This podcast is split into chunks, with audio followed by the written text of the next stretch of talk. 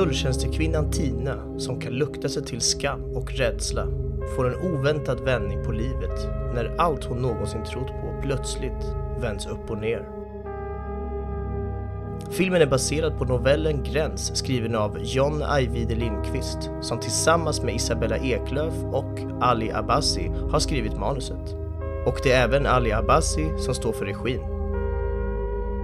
I rollerna ser vi bland andra Eva Melander, Eiro Milonov, Jörgen Thorsson och Sten Ljunggren.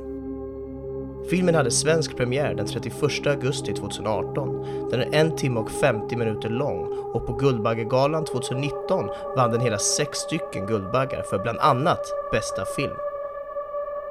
Idag ska vi prata om Gräns.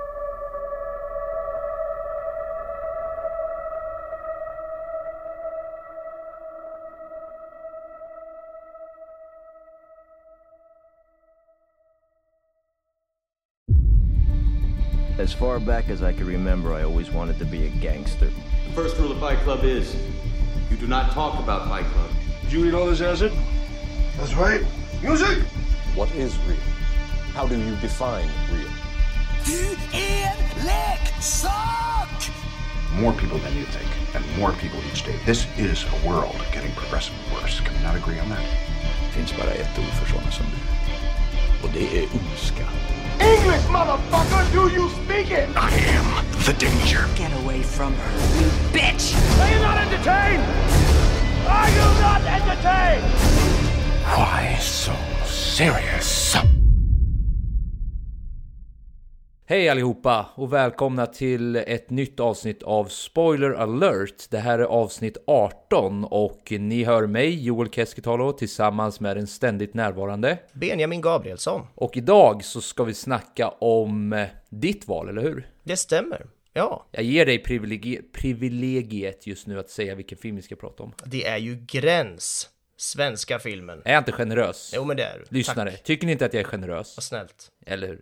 Så, hur och varför Benjamin? Varför valde du Gräns? Ja, varför? Nej men det här är ju en film som jag vetat väldigt lite om, men den har dykt upp på olika, ja, internet och, och, och så vidare. Eh, Just när det kommer till eh, omtalade svenska filmer på sistone. Den knappade ju hem sex stycken Guldbaggar till exempel, så att det, nej men då, då kände jag bara att okej, det här är en av dem, det här måste man se. Så, så tänkte jag att vad fan, då kan vi lika gärna podda om det för att klämma in lite mer svenska filmer i podden också, tänkte jag. Eh, får jag ställa en snabb fråga till, till dig? Eller två frågor snarare. Okej. Den ena frågan har jag typ redan koll på, men vi, det, den första är alltså visst vann den bästa film Stämmer. på Guldbaggegalan? Det stämmer. Ja. Sen min fråga nummer två är vad har vi på Guldbaggegalan för de lyssnare som inte känner till den? Ja, men absolut. Det är, det är ju kortfattat så kan man väl säga att det är svenska Oscarsgalan. Det är väl den enklaste förklaringen. Alltså en jätteprestigefull och fin gala för filmer, så att det är precis vad det är. Du, du vinner fina priser för dina filmer och, det är ju guldbaggar som, som man delar ut. Det är alltså en stor skalbagge i guld som är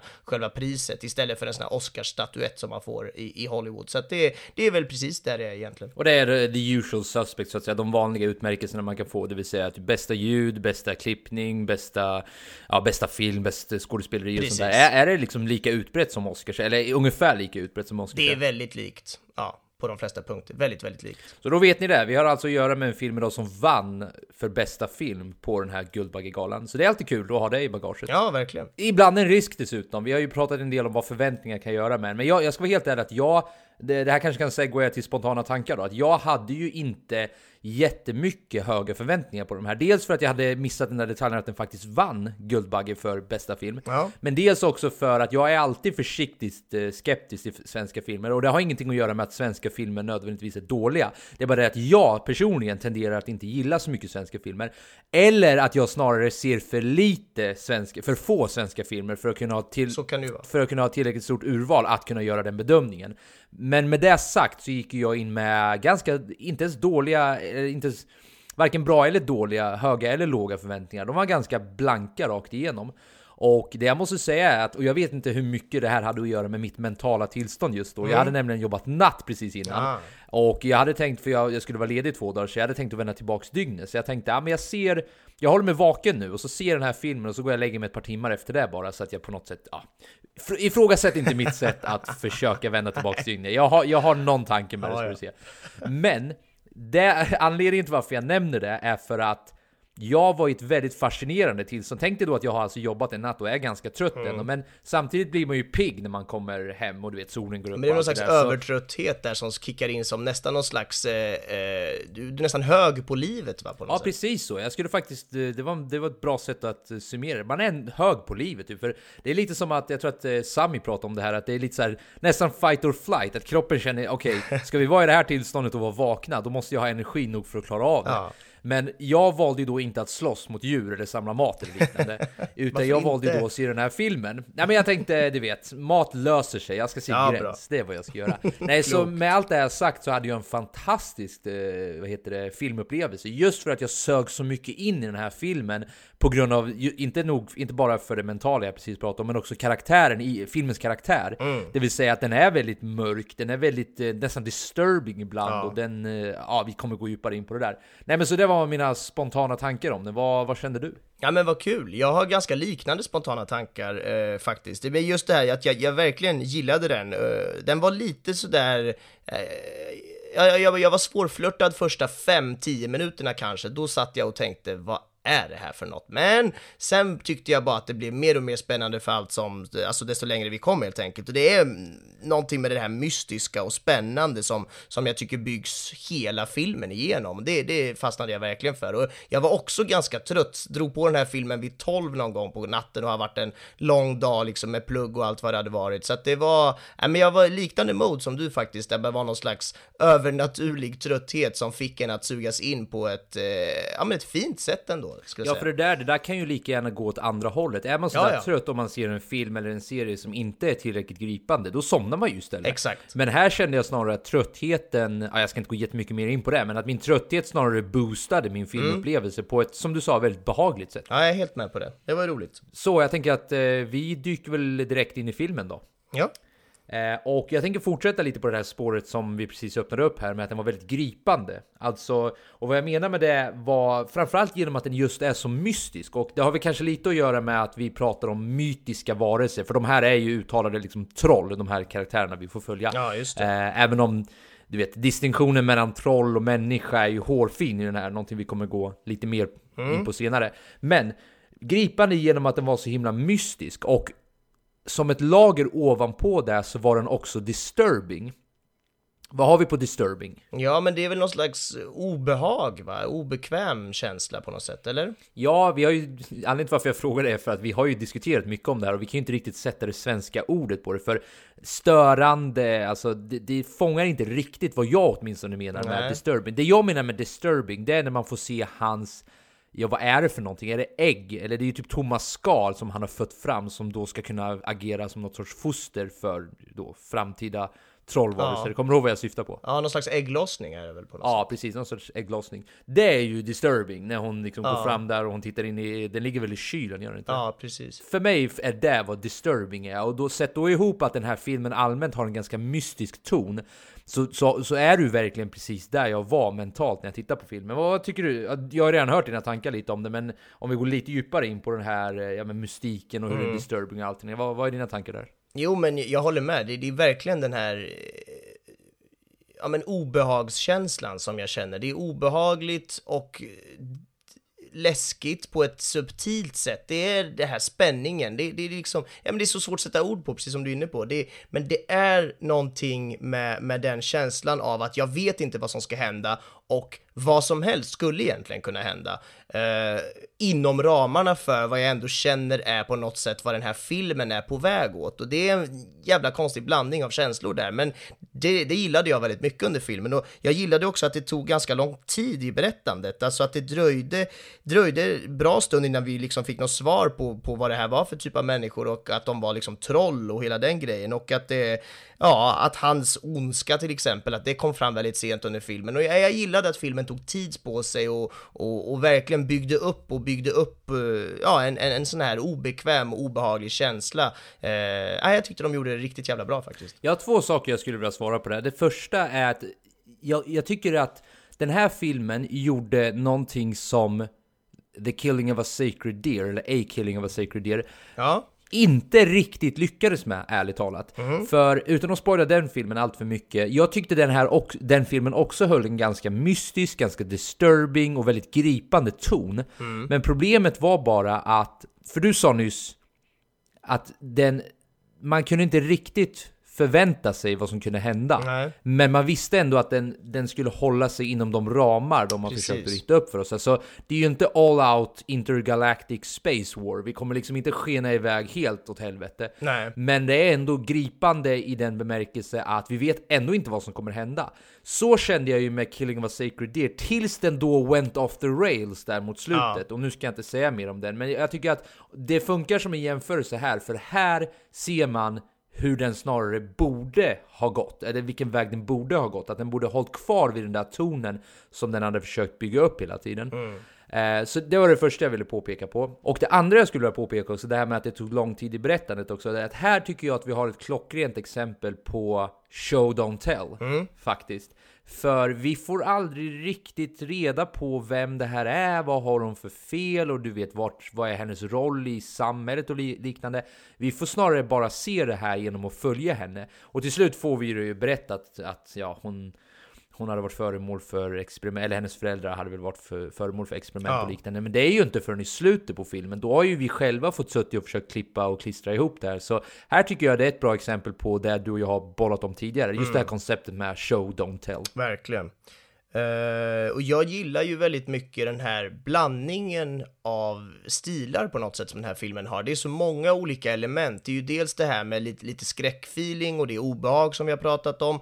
Det finns, det finns även någon lite så här film noir-liknande grej med, med hela polisgrejen, att det, det, det är det här pedofilhärvan som ska lösas på det sättet, att det finns den här Beck-känslan nästan om vi ska dra den svenska standardpolisrullen på något sätt så, som, som metafor här. Men, men just att det, den hade så många olika lager och typer av genrer inbäddade i sig. Och framförallt så, så gillade jag väldigt mycket den här blandningen av det övernaturliga, det vill säga att de är troll och hela den biten såklart, och den här vardags, eh, ja men hyperrealismen som det ändå var stundtals, liksom det här lugna, tråkiga Sverige där man bara filmar någon, någon, någon lång korridor på något sjukhus och vad det nu kan vara, men det här känslan av nästan flugan på väggen liknande scenario som, som vi har pratat om förut när det kommer till väldigt realistiska filmer, men, men just att den hade båda de här elementen, alltså övernaturligt och realism tillsammans, det är en ovanlig kombo tycker jag i alla fall, jag har ju såklart inte sett allt, men jag, jag gillade det väldigt mycket och, och ja, tänkte du någonting på det?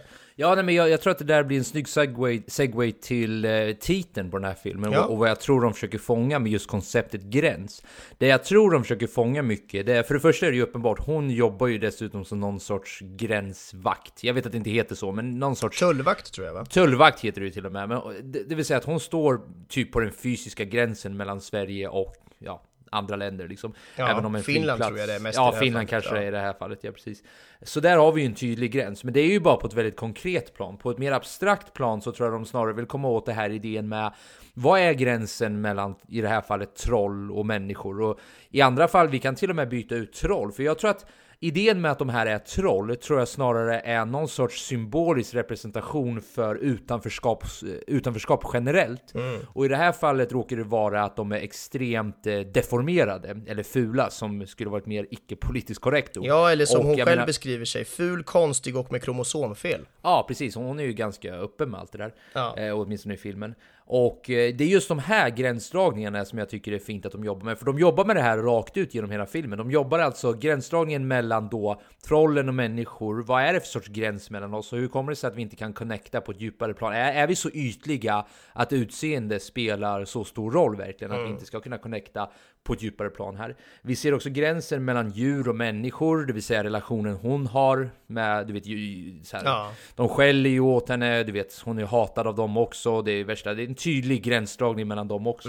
Det är gräns mellan stad och natur, det är gräns mellan, ja, fantasi och verklighet skulle väl vara summeringen på Just det med tanke på att Vi har här alltså fantasivarelser, du vet mytomspunna troll uppe i de svenska slash finska skogarna som nu alltså ska existera i en realistisk, som du sa, i en realistisk modern miljö. Och hur, hur funkar den här kollisionen? Och var är den tydliga gränsdragningen mellan fantasi och verklighet? Ja. Eh, för jag menar, de hade lika gärna kunnat dragit du vet, ska man verkligen dra, dra, ta på sig hårdhandskarna och prata om troll? Jag menar, det finns ju ett arsenal av litteratur man kan Ja, hämta verkligen. från om man verkligen vill, du vet. eh, Men här försöker John ju- Bauer och så vidare. Ja, John Bauers, eh, ja, kul referens där Ja. i och med att både du och jag har gått på John Bauer gymnasiet. Verkligen. Snyggt där. Nej, men att eh, de hade ju kunnat dragit väldigt orealistiska troll, men här är de ändå så pass realistiska att man nästan ser dem som människor. Ja. Hänger med? De, de har kromosomfel, vilket ändå är så här, det, det sker ju i verkliga livet också, tänker Mm. jag. Så jag gillar att de tänjer på de här gränserna genom att visa att gränserna inte är så tydliga som man alltid tror. Inte ens mellan troll och eh, människor. Precis, precis. Och det är väl väldigt härligt på något sätt hur den hur filmen överlag behandlar de här ämnena och precis som du säger att gräns som namn går ju att applicera på, på, på en mängd olika grejer i den här filmen och det tycker jag är väldigt snyggt. Det är en fantastisk klockren titel får vi väl säga och jag gillar ju att berättelsen inte nödvändigtvis måste handla om specifikt liksom trollen och hela den grejen utan det är ju snarare om utanförskap och kärlek som är något slags tema och och, ja, jag vet inte, jag gillade just den grejen att, att trollen är ju såklart jätteviktiga för storyn, men att det egentligen är utanförskap, det är kärlek, det är de här grejerna som vi alltid kan applicera på det vanliga livet och ja, men det blir så snyggt då för att det kan säga så mycket mer om, om, om oss människor fast egentligen här handlar om inte om människor helt plötsligt. Så att eh, det, är det, det gillar jag väldigt mycket med den här filmen. Ja, de blir ju snarare som katalysatorer för djupare ja, men känslor och djupare idéer och eh, ja, men som symboler för utanförskap, för malplacerad identitet, för förtryck och du vet alla de där grejerna som och jag vet du och jag pratade ju lite om det här innan vi startade podden. Det här med hur man kan trycka det här ner i halsen på människor. Att Exakt. titta här vad förtryckta de här folkgrupperna är och titta här hur fruktansvärt, du vet, eh, fruktansvärda den vita patriarkala mannen är och så vidare. Och Ja. De där har ju sin tid och plats, absolut. Men både du och jag gillar ju mycket mer när det är nyanserat, att det inte är tydligt, att det finns ingen tydlig bad guy, utan det är liksom dynamiken mellan olika identiteter som ibland skapar konflikter. Nu kanske jag var väldigt förminskande och jag, jag menar inte att vara det. Jag är helt säker på att det finns riktigt förtryck. Jag är helt övertygad om det. Men det jag försöker säga är att när sådana här filmer görs, där det är mycket mer mer abstraktioner och att de här konflikterna snarare urskiljs genom ja, men hennes personliga känslor över vem hon är i den här världen. Hon blir ju på något sätt bärare av människor som ja, men som kanske inte ser eller anser sig själv se jättebra ut och är då i en värld bland du vet Instagram-kändisar där du ska se ut så här och din, din rumpa ska se ut så här och då börjar du döma dig själv och då hamnar du i något sorts du vet utanförskap. På det sättet tycker jag att den här var mycket mer nyanserad än vad många andra filmer kan vara när de ska försöka presentera ja, men identitet och utanförskap om man bara ska lyfta upp de grejerna. Ja, verkligen, och jag tycker ju också att det, vi brukar ju ofta hamna i att prata om hur Hollywoodfilm kan göra fel på många olika sätt och de kan göra så otroligt mycket fantastiskt också, så det vill jag verkligen understryka. Men det är väldigt ofta när, när Hollywood gör filmer som ska handla om utanförskap eller vad man nu vill ta som, som, som sånt viktigt ämne så är det ju så lätt när de gör film att det blir övertydligt, att det blir kladdigt och att det blir scener som, som liksom bygger så mycket på att det ska vara rätt musik och att vi ska känna, de vill verkligen klämma ur känslan ur oss som tittare. Och den här filmen jobbar verkligen inte på det sättet, utan den får mer den här realistiska vardagliga känslan där hennes små eh, situationer som händer i vardagen blir på något sätt talande för hela den här eh, ja, med känslan av utanförskap och det, det räcker med små blickar, det räcker med något, man till och med hör ett litet skratt på någon som går förbi eller något sånt. Det behöver inte ens, du behöver inte ens se en person titta på henne Eh, egentligen, utan det räcker med ett skratt på någon som går förbi. Det var någon sån scen där som jag reagerade på. Det, det är sådana där små subtila grejer som räcker för oss tittare att ändå förstå det här starka budskapet och jag kan tycka att det till och med blir starkare när man jobbar på det här sättet för då känns det inte påtryckt, det känns inte som att de fördummar mig som tittare och det känns även som att eh, själva budskapet i sig bara blir, ja men härligt starkt och, och, och viktigt på ett annat sätt. Så det gillar jag. Ja, här kommer vi ju in på en intressant skiljelinje, eller inte nödvändigtvis skiljelinje skiljelinje.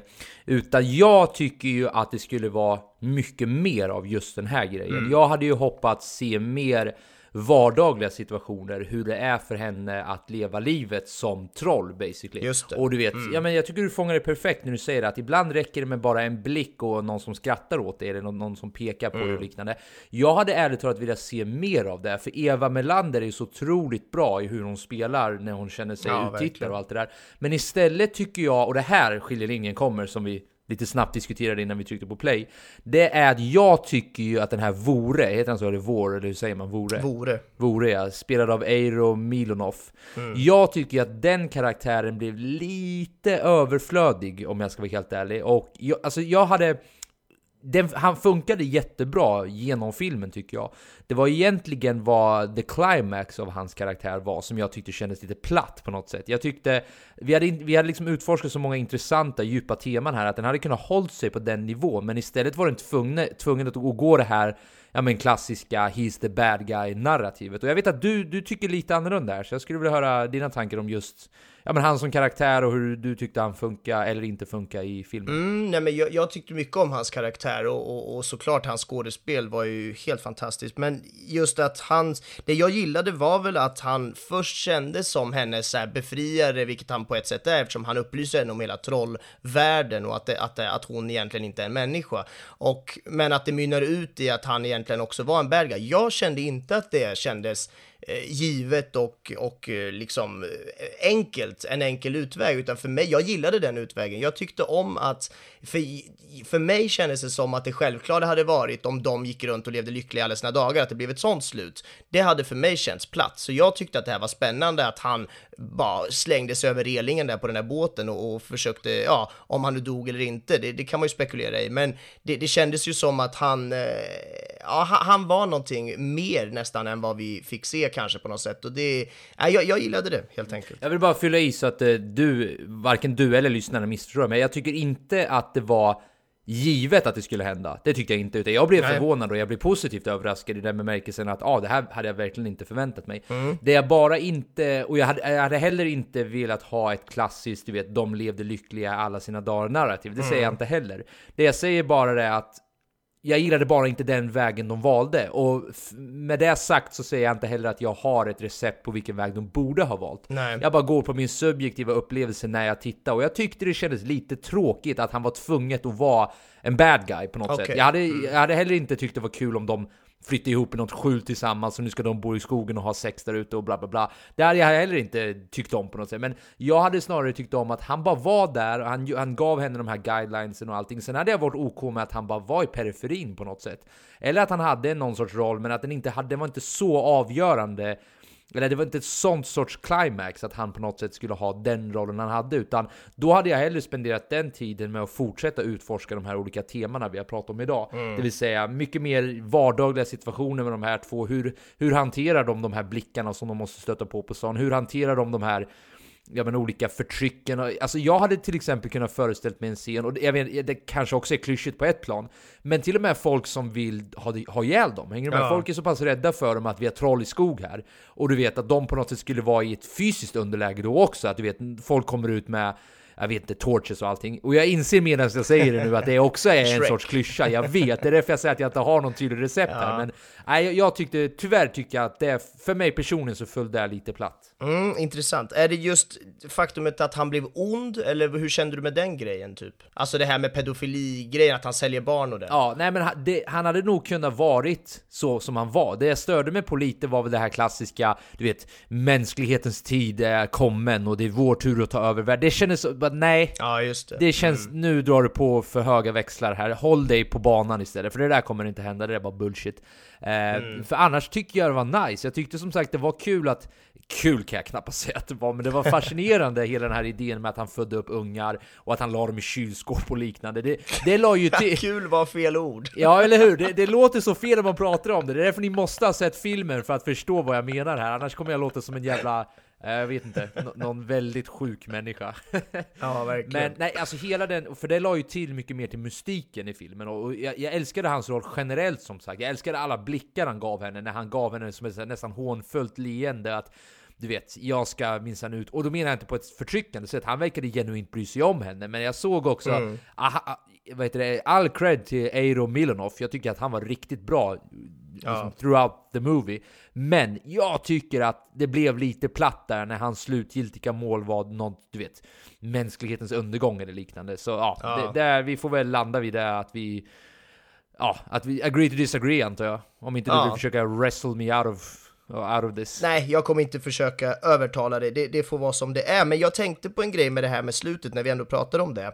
Och det är ju det här att det är ett väldigt öppet slut som, som jag gillar. Det här med att hon får ju ett, ett barn, en liten trollunge. Såg du svansen på den trollungen? Hur gulligt var inte det? Ja, det var gulligt. Ja, jag, jag höll på och, och jag rodnade liksom, ja, man, vad heter det? Man bara såhär, ja, jag kände så jävla söt liten trollunge med skägg och svans. Jag ville, en sån vill jag ha, tänkte jag. Men det var inte det jag skulle säga, utan jag gillade hela den, den slutscenen och att, att, det, att det slutade med att hon liksom gav en liten insekt till den här ungen och att han blev, eh, ja, mätt såg man ju då på ett lite tydligt sätt kanske. Men det var en fin scen och jag undrar ju, jag blir så här, ah, vad härligt med öppna slut, det tycker jag är kul för då får man tänka själv och sådär. Och så tänker jag, oj vad händer nu? Ska hon få den att växa upp? Ska hon klippa av svansen? Ska hon integrera den med människor? Ska hon liksom föda upp det som en trollunge? Det känns ju verkligen uppbyggt för en uppföljare om man nu ens vågar Eller prata om hur? sånt. Där har vi ju, förlåt om jag avbryter, Ja, ja. men det, där satte du också någonting.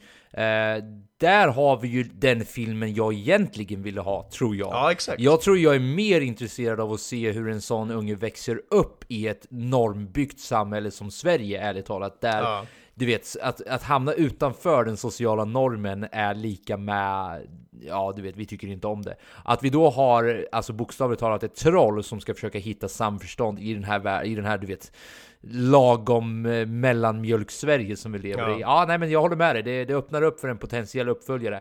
Samtidigt som jag å ena sidan typ inte vill ha en uppföljare. Nej, för det är ju så nice när bara en film kan, även om det är ett öppet slut, bara kan släppa det där. Ja, jag håller helt med. Jag vill nog inte heller ha en uppföljare sådär. I så fall ska den, ska den göras på väldigt rätt sätt och det, sånt där är alltid svårt. Men eh, dessutom är ju det här baserat på en novell, så det är väl oklart. Jag tror inte att det finns en andra novell heller, utan då i så fall får man väl göra en, enbart en uppföljarfilm. Jag vet inte hur det där fungerar, men det behöver vi inte spekulera i. Men jag gillade det öppna slutet i alla fall. Hade du några tankar om, om hela den, ja, det öppna slutet? Tyckte du att det var nice, eller hur kände du där? Jo, absolut. Jag tyckte det var hur bra som helst. Och jag är också ett fan av öppna slut. Åtminstone öppna slut som gör att det inte är för mycket frågor kvar. Nej, för är det precis. så, då, då blir det så här, då ber de om en uppföljare och då måste man nästan ha en uppföljare. Men det här är ändå så här, här kan du ändå, du vet, du kan spekulera själv i vart det ska ta vägen och allting. Sen håller jag med, det var ju ett jättesött barn. Barnet påminner mig lite om eh, vad heter det, barnet i Game of Thrones, eh, du vet, eh, som Gilly tar med sig från Craster's Keep. Ja, just Jag vet inte varför, jag bara fick känslan, det påminner väldigt mycket om den ungen. Nu är den ungen inget troll och liknande, men ja, jag bara säger det att de påminner lite om varandra.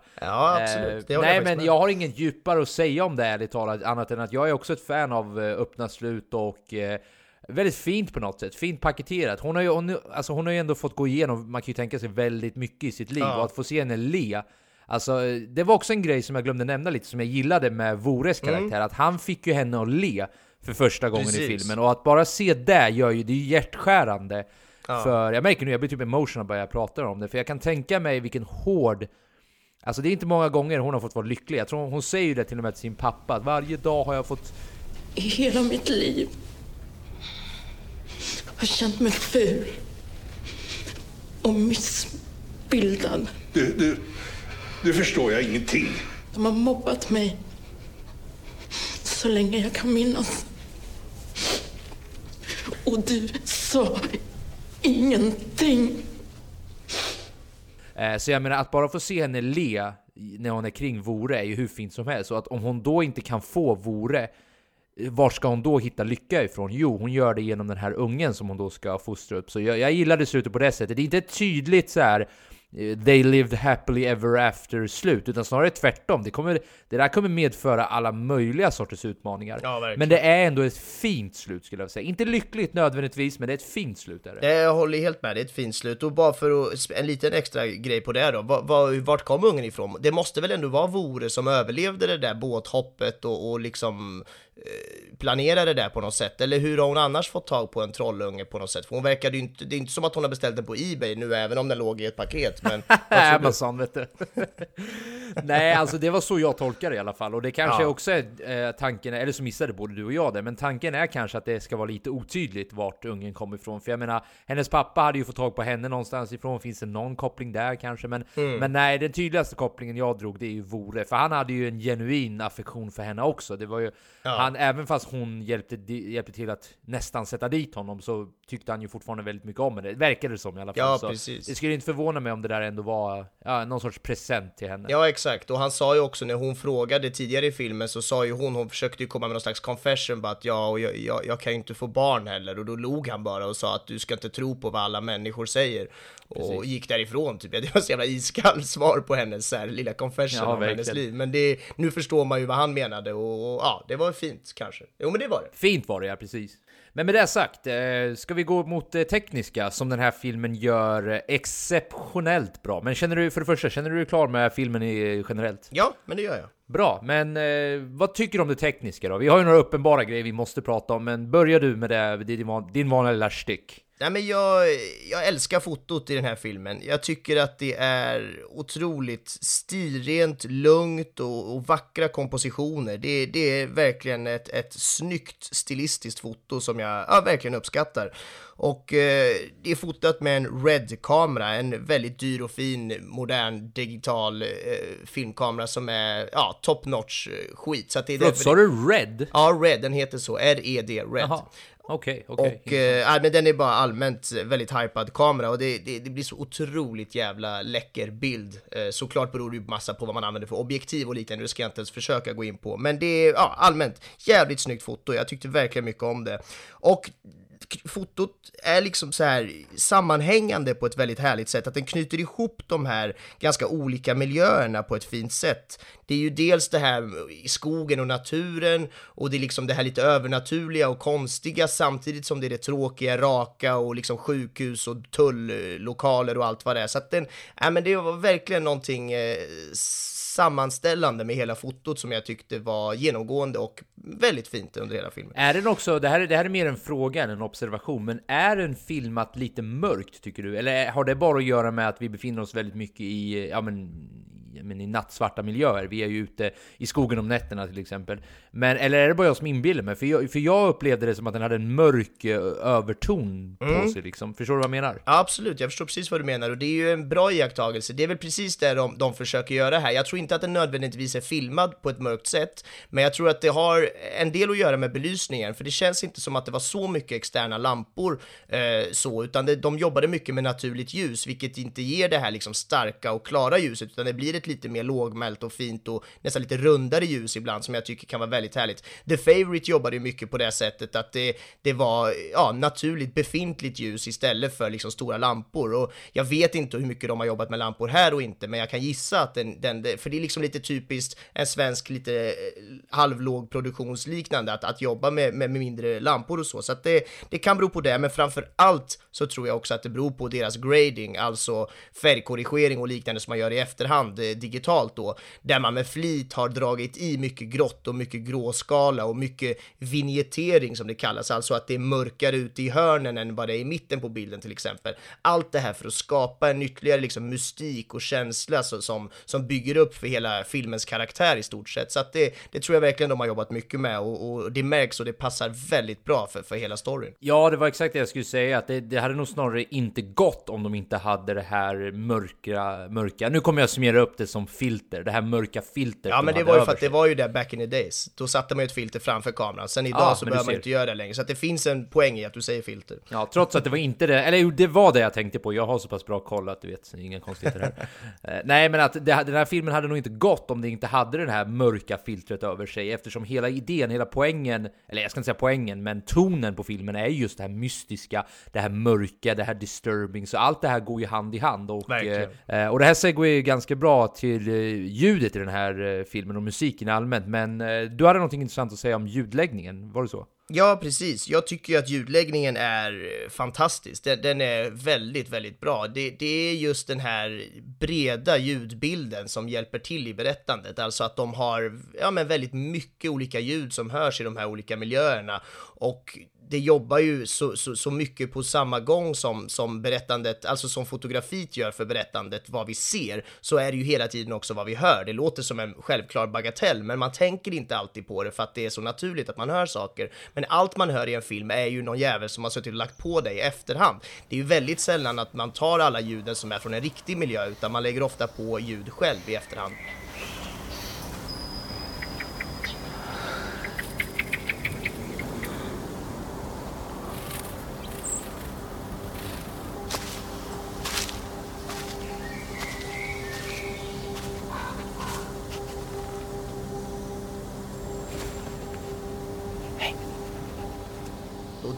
Otroligt bra jobbat för att få den här breda och djupa ljudbilden som verkligen stärker berättandet. Och eh, jag tycker också att de här olika ljudeffekterna som de har använt är otroligt bra. Till exempel när eh, ja, men de här två huvudkaraktärerna, Vore och Tina, när de gör sina olika trollläten och liksom så här grymtar på olika sätt.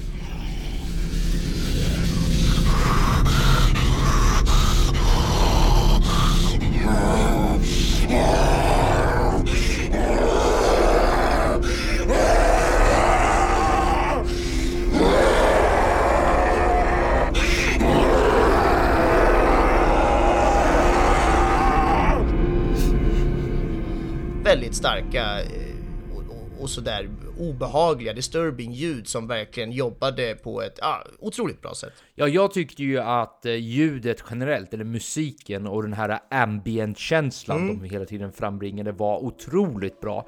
Jag tror att på samma sätt som att det här mörka, mörka filtret att den här filmen inte skulle funka utan det här mörka filtret så skulle den nog inte heller funka utan den här äh, dystopiska dark, du vet, något sorts... Eh, Nej, alltså ambient mm. är det mm. bästa ordet jag har för att fånga den här sortens mm. ljud. Jag vet inte om det kallas något annat, men jag tror att ambient ändå fångar det. Eh, och utan det tror inte jag heller riktigt att man... Det, alltså, i allt det här poddandet du och jag har gjort nu de, det senaste året så har jag fått en helt ny, en ny för det första en helt ny uppskattning för film generellt, för både, alltså jag, jag har börjat kolla på mycket mer detaljer jag aldrig tittat på förut. Men om det är någonting jag verkligen har börjat uppskatta, då är det så helheten av alla de här olika klossarna, att när de sitter ihop. Ja, och det kanske låter som en no shit Sherlock grej, men alltså hur ljudet funkar tillsammans med bildläggningen som då i sig jobbar parallellt med storylinen, Varpå du också har ett till lager med skådespelare som ska synka in för att få just den här tonen som filmen försöker Precis. fånga.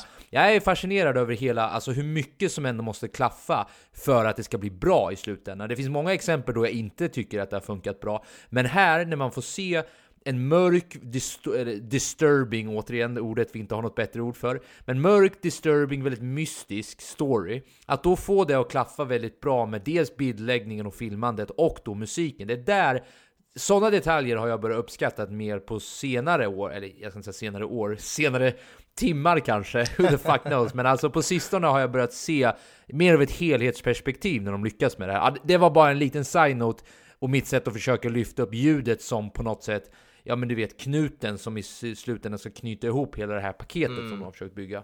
Ja, verkligen. Jag håller helt med. Och det är, just i den här filmen så är det ju verkligen de här olika eh, ja men som toner. Du pratade ju om någon slags ambient ljud och det, det är ju verkligen, ja men så här, nästan toner och frekvenser ibland som bara ligger på och mullrar som, som någon slags bakgrunds känsla, men det är verkligen en känsla i de ljuden som ligger på så subtilt att du knappt tänker på dem ibland, men de är ändå där och de gör så mycket och jag tycker det är, ja, det är otroligt bra när de använder det. Och som du säger Joel, hela det här paketet, det är det jag älskar när en film jobbar så bra på alla de här lagren samtidigt. Och jag blir extra, extra glad att se när svensk film lyckas göra det här, för det är svårt, speciellt när man har, när man inte, när man har begränsade budgetar som vi har i svensk film överlag. Det går alltid att jämföra med Hollywoodfilmer med 100 hundratals miljoner. Men jag kan tycka att de här filmerna gör det bättre ibland, fast de har liksom en, eh, en bråkdel mindre budget liksom, så, så är det ju ja, helt fantastiskt. Och det är helhetspaketet. Allt samverkar tillsammans och det ger oss den här underbara filmupplevelsen. Spot on Joel, bra spaning. Eh, ja, tack. Det, till stor del har det att göra med grejerna du har pekat ut. Alltså många gånger när du pratar om Åh, kolla det här är du är så jävla kåt på de här en... eh,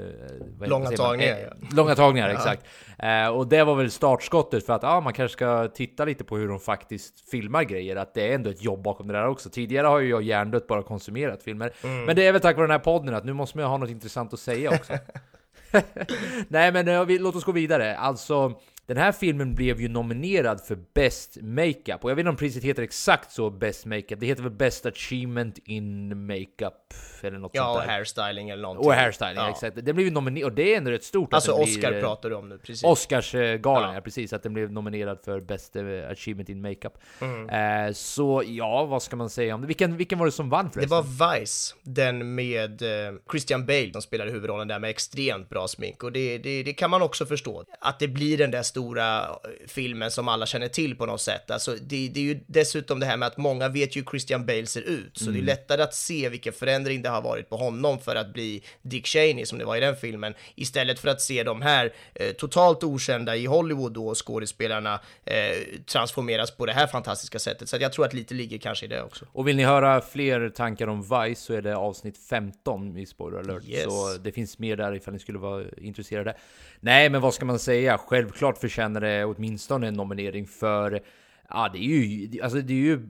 Det som gör det så bra tycker jag är att vi pratade tidigare om att Ska man eh, vad heter det, arbeta med troll så kan man ju dra ut svängarna ganska kraftigt om man vill. Man Ja. skulle ju kunna ha, du vet, ja men Sagan om ringen-troll basically om man skulle vilja. Men det var ju inte riktigt där den här filmen ville fånga utan den utforskar ju snarare gränsdragningen mellan ja, men, olika koncept vi har pratat om, men också de här trollen då. Och de vill ju göra dem så pass realistiska att de ändå Ja, att de ändå är mänskliga i någon mening. Ja. Hon, hon ser ju sig själv till stor del som människa också. Hon beter sig som människa, och hon är kring människor, hon bryr sig om människors åsikter.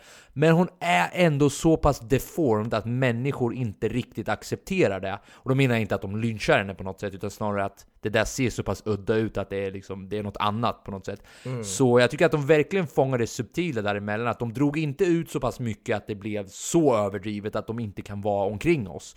Men de drog det ändå så pass långt att ja, det här är ändå någonting annat liksom. Det här är inte bara eh, vad ska man säga, en brännskada hos någon människa, utan det här är, du vet, en annan ras. Alltså nu, återigen, nu hårdrar jag lite, men vad tycker du om just eh, hur, ja men hur långt slash hur kort de valde att dra den här kosmetikan? Nej, men jag tycker det var väldigt bra, precis som du säger. Det, det, det kändes ju otroligt realistiskt. Det är ju konstigt ord att använda det här eftersom vi pratar om troll som är... Ja men det funkar ju typ ändå. Ja, eller hur? För det är just det där att det skulle kunna vara en människa som bara råkar vara, eh, inom citattecken, ful helt enkelt. Och då... Ja, eller typ brännskadad var det jag försökte komma ihåg, för man kan typ se lite likheter däremellan. Ja, Ja, absolut, och det är det ju verkligen. Och det, det är väl den hårfina balansen där, att hade man gjort det lite too much, då hade ju det varit konstigt att hon går runt och ens lever bland människor och att han kan åka den där Finlandsbåten och sådär, för han ser väl kanske egentligen ännu mer extrem ut än vad hon gör, men folk tycker väl bara att han är liksom, ja, folk ryggar ju tillbaka såklart när de ser honom, men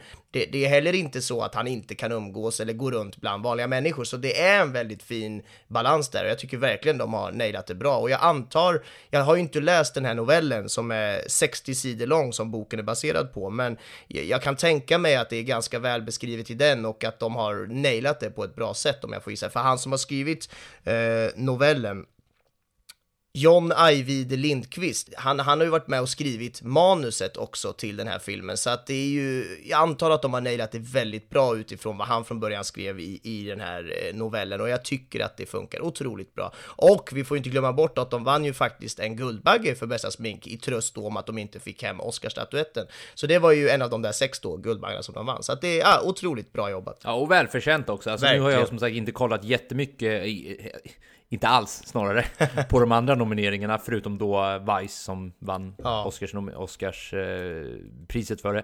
Men eh, alltså, det, är ju, det är ju inga konstigheter, man ifrågasätter ju inte direkt kosmetikan i den här filmen, utan man är snarare väldigt okej med den. Det ser, det är precis så det, det nästan måste vara för att få den här filmen att funka. Jag måste bara fråga dig, eh, hamnar de här artificiella barnungarna i eh, kategorin kosmetika som vi diskuterar här? Eller vart? För dem vill jag också lyfta fram som otroligt välgjorda. Alltså, Ja. dels när de bara är ett foster, ett tomt skal, eller ägg eller hur du nu vill kalla det. Men också den där lilla ungen vi pratade om som hon, hon eh, ja, men som, som filmen slutar med att hon tar hand om. Hamnar det här i samma kategori eller är det bara på våra huvudkaraktärer? Jag tror att det bara är på våra huvudkaraktärer, men här är jag inte alls säker. Men jag vet att priset i Sverige heter ju bästa smink och mask, eller om det är bästa mask och smink, eh, tvärtom där. Men, men just att då är det ju mask man pratar om på en person, att, att få den att se, med hjälp av någon slags mask, se annorlunda ut. Och jag tror att många av de här barnen och, och, och andra saker som, som man ser kan ofta vara mycket CGI och sådana grejer, så att då är det,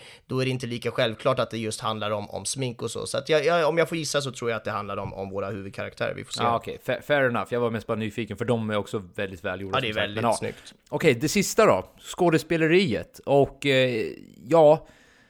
Jag har egentligen samma problem här som jag pratade om ett annat avsnitt när vi pratade om svenska skådespelare. Att det är svårt för mig att bedöma svenska skådespelarinsatser av någon an- anledning. Det Nej Joel, nu får jag nästan rätta det här. Det är svårt för dig att bedöma exakt varenda gång du ska prata om någon skådespelarinsats stämmer whatsoever.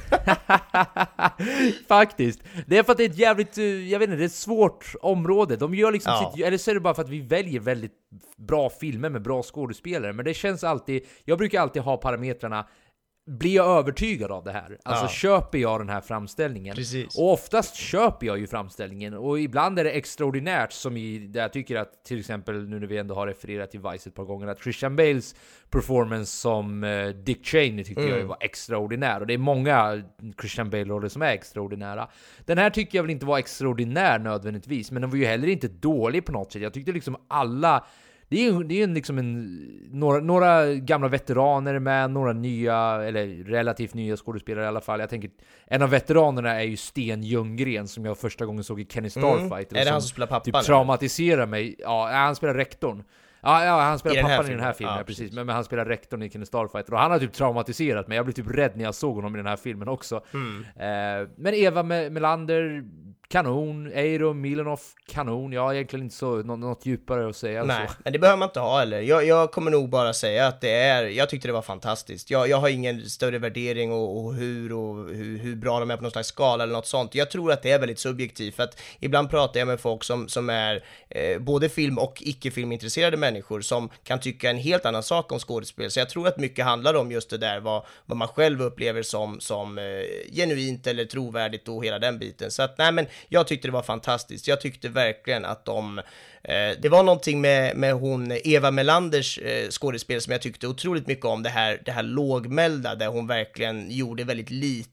Det var mycket ögon, det var mycket blickar med ögonen och sådär som, jag tyckte var väldigt talande och eh, ja, extremt, extremt fint, finlir i skådespeleriet som jag verkligen uppskattade. Och sen då så kontrasterade ju eh, Eiro Milonovs skådespel då, eftersom han var ju lite mer extrem och lite mer sådär out there, men jag tyckte verkligen om det också. Det var, det var fantastiskt och ja, det är klart att smink och mask och sånt där hjälper till, men nej, jag ska inte ta någonting ifrån de här. Jag tyckte de var otroligt bra. Då tycker jag vi knyter ihop den här säcken med slutord och en favoritscen. Ja, Jag skulle summera upp den som en, eh, en väldigt mystisk och mörk film med, med väldigt jordnära budskap den försöker få fram. Vi har ju till exempel rört vid identitet, vid utanförskap och sen, utanförskap och sen hela idén med just gräns, alltså gränsen mellan X och Y. Vare sig det är nationer, vare sig det är människor, vare sig det är kön, vare sig det är ja, men raser i det här fallet om man nu ska kolla på troll versus människor och sådär. Så ja, men snyggt att de ändå behandlar många av de här temana på ett sätt som ändå får det att kännas trovärdigt och inte nedtryckt i halsen på oss. ja, verkligen. Jag instämmer. Jag, jag, för mig var det verkligen blandningen av den här filmens olika stilar, alltså genrer om vi nu ska kalla det det. Att det kändes som att den hade många bollar i luften, eh, genre och stilmässigt, som den också tacklade och behandlade på ett riktigt bra sätt. Så att jag, nej, jag tyckte mycket om den. Och det var väldigt mycket det här spännande och eh, oroliga, mystiska. Ja, det var riktigt nice upplevelse. Favoritscen då? Ja, ska jag börja? Det tycker jag. Ja, ja men det, det, den är svår som vanligt och jag tycker ju att det, det var en scen där jag kände som tog så hårt i mig Men jag, jag, kan ändå inte anse den som min favoritscen, men jag vill ändå nämna den. Och det var ju scenen när de, jag tror det var i ett förhörsrum där, där de spelade upp från den här bandspelaren typ när de här pedofilerna höll på med någon bebis och man hörde dem säga någon kommentar och sen började bebisen gråta. Äh, det var så jävla mörkt att bara förstå. Man, kunde, man såg ju såklart inte vad det var som hände på, på det där kassetten, men, men man fick ju ändå se, kassett, gud vad gammaldags. Det är ju såklart en digital videokamera de håller på med, men skitsamma, när de håller på med den där videokameran, det, det, det gick ju inte att ah, det var så obehagliga ljud bara, så att den, den, där, där ryggade jag tillbaka. Det var en riktigt mm. obehaglig scen. Men motsatsen då till obehag är det jag kommer landa i och det är den här otroligt vackra scenen när de två springer nakna i skogen och eh, ja, swishar förbi här mellan tallar och granar och vad det är och de kändes verkligen som troll eftersom de är nakna där eh, och springer och det går fort och det, de var lyckliga och det var några härliga ljud och allt vad det var. Äh, det var åh vad jag tyckte om den, den scenen, den var väldigt, väldigt vacker.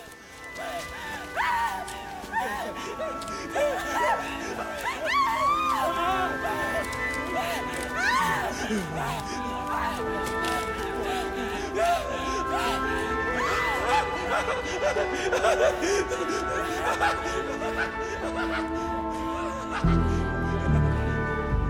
Nej, jag landade också i den scenen och ja, men jag fan. Ja, men jag gjorde det nu, okej? Okay? Du får helt enkelt acceptera det. Det är okej. Okay. Hör ni vad jag har att göra med? Jag känner mig konstant under attack av den här killen. Du sa ju att jag skulle börja. Åh, oh, herregud. Hur ska vi klara det här? Nej, jag bara skojar Benjamin. Nej, men anledningen till varför jag, varför jag också tycker om den väldigt mycket är för att jag var lite inne på det förut, men kan det där vara första gången i hennes liv då hon är riktigt lycklig? Det tror jag, jag, verkligen. Nu vet inte vi det. Alltså, det, hon kan ju, hon hade säkert, ja men, hon kan mycket väl ha haft lyckliga stunder innan.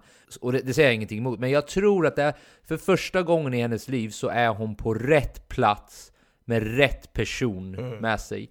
Och det, med allt sagt, alltså, han, han, är ju lite av en bad guy har vi kommit fram till. Men inte just om, om, då än så länge den, i hennes liv. Inte just Nej. då i den Nej. stunden, utan där är hon med en av de sina, där hon känner sig Säkert som sagt för första gången i sitt liv att hon inte blir dömd för den Exakt. hon är. Så hon kan springa naken i skogen, hon kan skratta. Och som jag var lite inne på tidigare, det, det är alltså emotional att se henne ja. le tycker jag. Just för att man vet, eller man kan åtminstone tänka sig vilket bagage hon har bakom sig av ja men misär basically. Så jag håller helt med dig, den scenen, eh, ja, den var verkligen, och sen bara att den är så vulgär som den är tycker ju vi om. Alltså det är ju nice när filmer vågar visa sånt, att de vågar ja men dra på lite extra bara för att lägga till det här realistiska touchen som både du och jag är förtjusta i. Ja, verkligen. Och det finns ju något, något lager i där också med hennes eh, att hon för en gångs skull får någon slags förklaring till varför hon har varit så utanför och annorlunda hela sitt liv och att här kan hon bara släppa lös och känna sig bekväm i att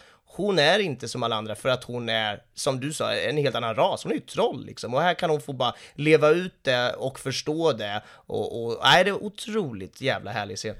Nu har väl du lite roliga fakta innan vi be berättar vilken nästa veckas film kommer vara? Ja, har precis. du några roliga, intressanta grejer om den här filmen? Det har jag. Det fanns inte så jättemycket på IMDB här, men det är väl för att det är en svensk film som är ganska ny också, så det har inte hunnit dykt upp så mycket och så. Men jag har några stycken. Vi ska se här. Ja, men när vi ändå var inne lite på eh, Eva Melander och hennes skådespel här. Eh, hon eh, har ju inför den här rollen, det här hittade jag faktiskt inte på IMDB, så det är ingen som behöver gå in och leta efter det här. Det här hittade jag på ett annat ställe, men hon har ju alltså gått upp 18 kilo i vikt här på, på eh, fyra månader eh, för den här rollen. Och hon har dessutom, eller hon fick då äta, var 90 minut åt hon dubbla portioner med liksom både ris, pasta och potatis och hela den grejen. Så att hon har ju verkligen, ja, gått in för den här rollen. Riktigt sådär method acting liknande som vi gillar och det är härligt, det gillar vi ju. Hon tog, fick ju också sitta fyra timmar varje morgon för att ta på sig det här smink och masket. Du kan ju tänka dig där när man ska börja liksom 06 och spela in, men när går man upp då? Nej, det tänker jag inte ens, nej fy fan vilka dagar hon får sitta. Så ska du ju av med det där sminket också, så gå och lägga det. Nej usch! Ja, det, vilket det, jobb! Sidan av skådespeleriet man sällan tänker på. Eller hur? Man tänker att det är glitter och glamour hela dagarna, det är det inte. Vilka kämpar, fantastiskt!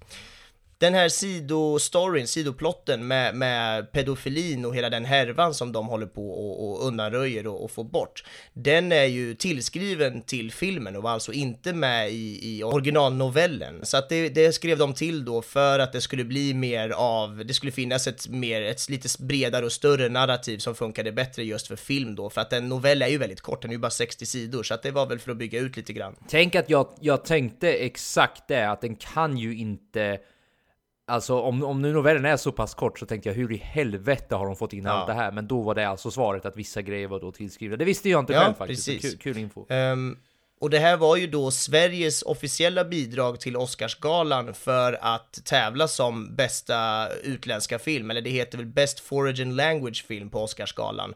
Eh, men den kom inte ens med i den utlottningen, utan den försvann där någonstans på vägen för att Oscarsgalan har ju otroligt många filmer såklart som söker till sig från olika länder och vill ha med och tävla om det här priset, så att där kom inte eh, just den här gräns med då. Men det var ju roligt då att de ändå fick vara med och tävla om det här eh, sminkpriset då, så att vi ändå fick gräns med på Oscarsgalan på ett hörn, så det var ju härligt. Um, hela den här idén med att eh, troll eh, blir, blir jagade av blixten och att de, har, att de är rädda för åska och Blixt helt enkelt. Det är någonting som kommer från våra gamla sagor och traditioner i, här i Skandinavien. Och det är någonting som man trodde, eller man trodde helt enkelt att det, det hade med, med, med Tor, eh, åskguden, att göra och att han brukade jaga stora, med jättar och, och, och troll och sådana här varelser med sin stora hammare och det var då de fick blixten i sig. Och det har senare levt vidare i olika folksagor och liknande för att just troll och jättar eh, och liknande onda varelser då i sagorna skulle vara rädda för blixten. Det var väl kanske någonting för, för människan att betrygga sig med. Så att det, det har funnits kvar sen, sen urminnes tider, så det är härligt. En sista då är att Ali Abbasi som har regisserat den här filmen, är, det här är hans andra långfilm han regisserar. Det är ju helt fantastiskt vad man kan eh, producera så bra kvalitet på, på andra försöket så att säga. Så det är väldigt roligt. Men det var allt. Det var allt och eh, då rör vi oss mot nästa film då. Och nu är det min tur att välja. Så Mm. nästa veckas film kommer att bli Nightcrawler med Jake Gyllenhaal. Du har inte sett den, eller hur? Nej, det har jag inte. Spännande. Jag har sett den för ett par år sedan och jag Okej. ska inte säga någonting om vad jag tyckte om den då och så vidare och så vidare utan det får ni höra om en vecka. Ja, det får ni verkligen. Vad kul, vad spännande. Men något jag inte har någon blekaste aning om vad det är för något. Nightcrawler från 2014. Kul. Har vi något mer att säga innan vi stänger ner det här? Nej men det är väl det vanliga. Gå in på Facebook, likea, kommentera, gör vad ni vill. Spoiler alert heter vi där. Eh, vad brukar vi mer säga? Podden Vi finns, finns- nu väl fan ja. exakt överallt. Ja, det var väl det du tänkte säga kanske? Ja, men det är exakt. Vi finns på alla, alla de här standard eh, podcast-apparna. Vi finns på Spotify, vi finns på iTunes. Skulle folk, eh, skulle ni känna filmintresserade människor så kan ni gärna tipsa om oss och ja, vi är tacksamma för Ja, för de som pallar lyssna helt enkelt. Ja, det är underbart. Så är det verkligen. Men med det säger vi eh, tack för ännu ett avsnitt och på återseende. På återhörande! På återhörande, hej då! Hej då!